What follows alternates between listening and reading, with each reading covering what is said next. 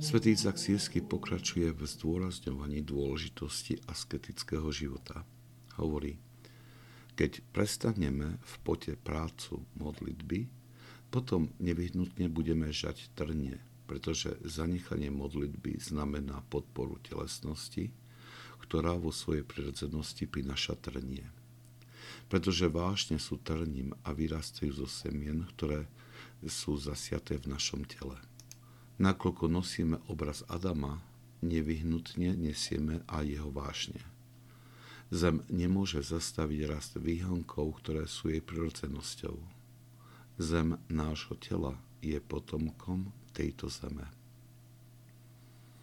Ak teda nenasledujeme Krista, ak sa neusilujeme o svojice život, ktorý nám ponúka, tak sa námahy nášho života budú podobať námahám Adama a plodom bude trni a bodliačie, čím svätý Izak Sírsky myslí vážne.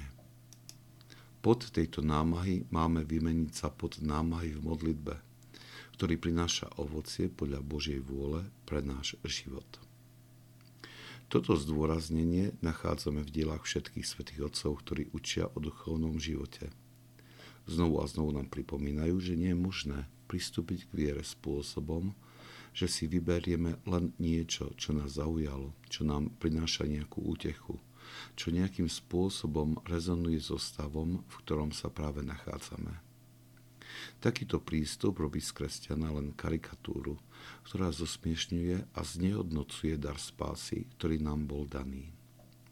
Kresťanstvo neponúka žiadny priestor na kompromis a stavie človeka pred rozhodnutie medzi prijatím Krista a jeho odmietnutím. Musíme si uznať, že v hĺbke srdca to všetci takto cítime.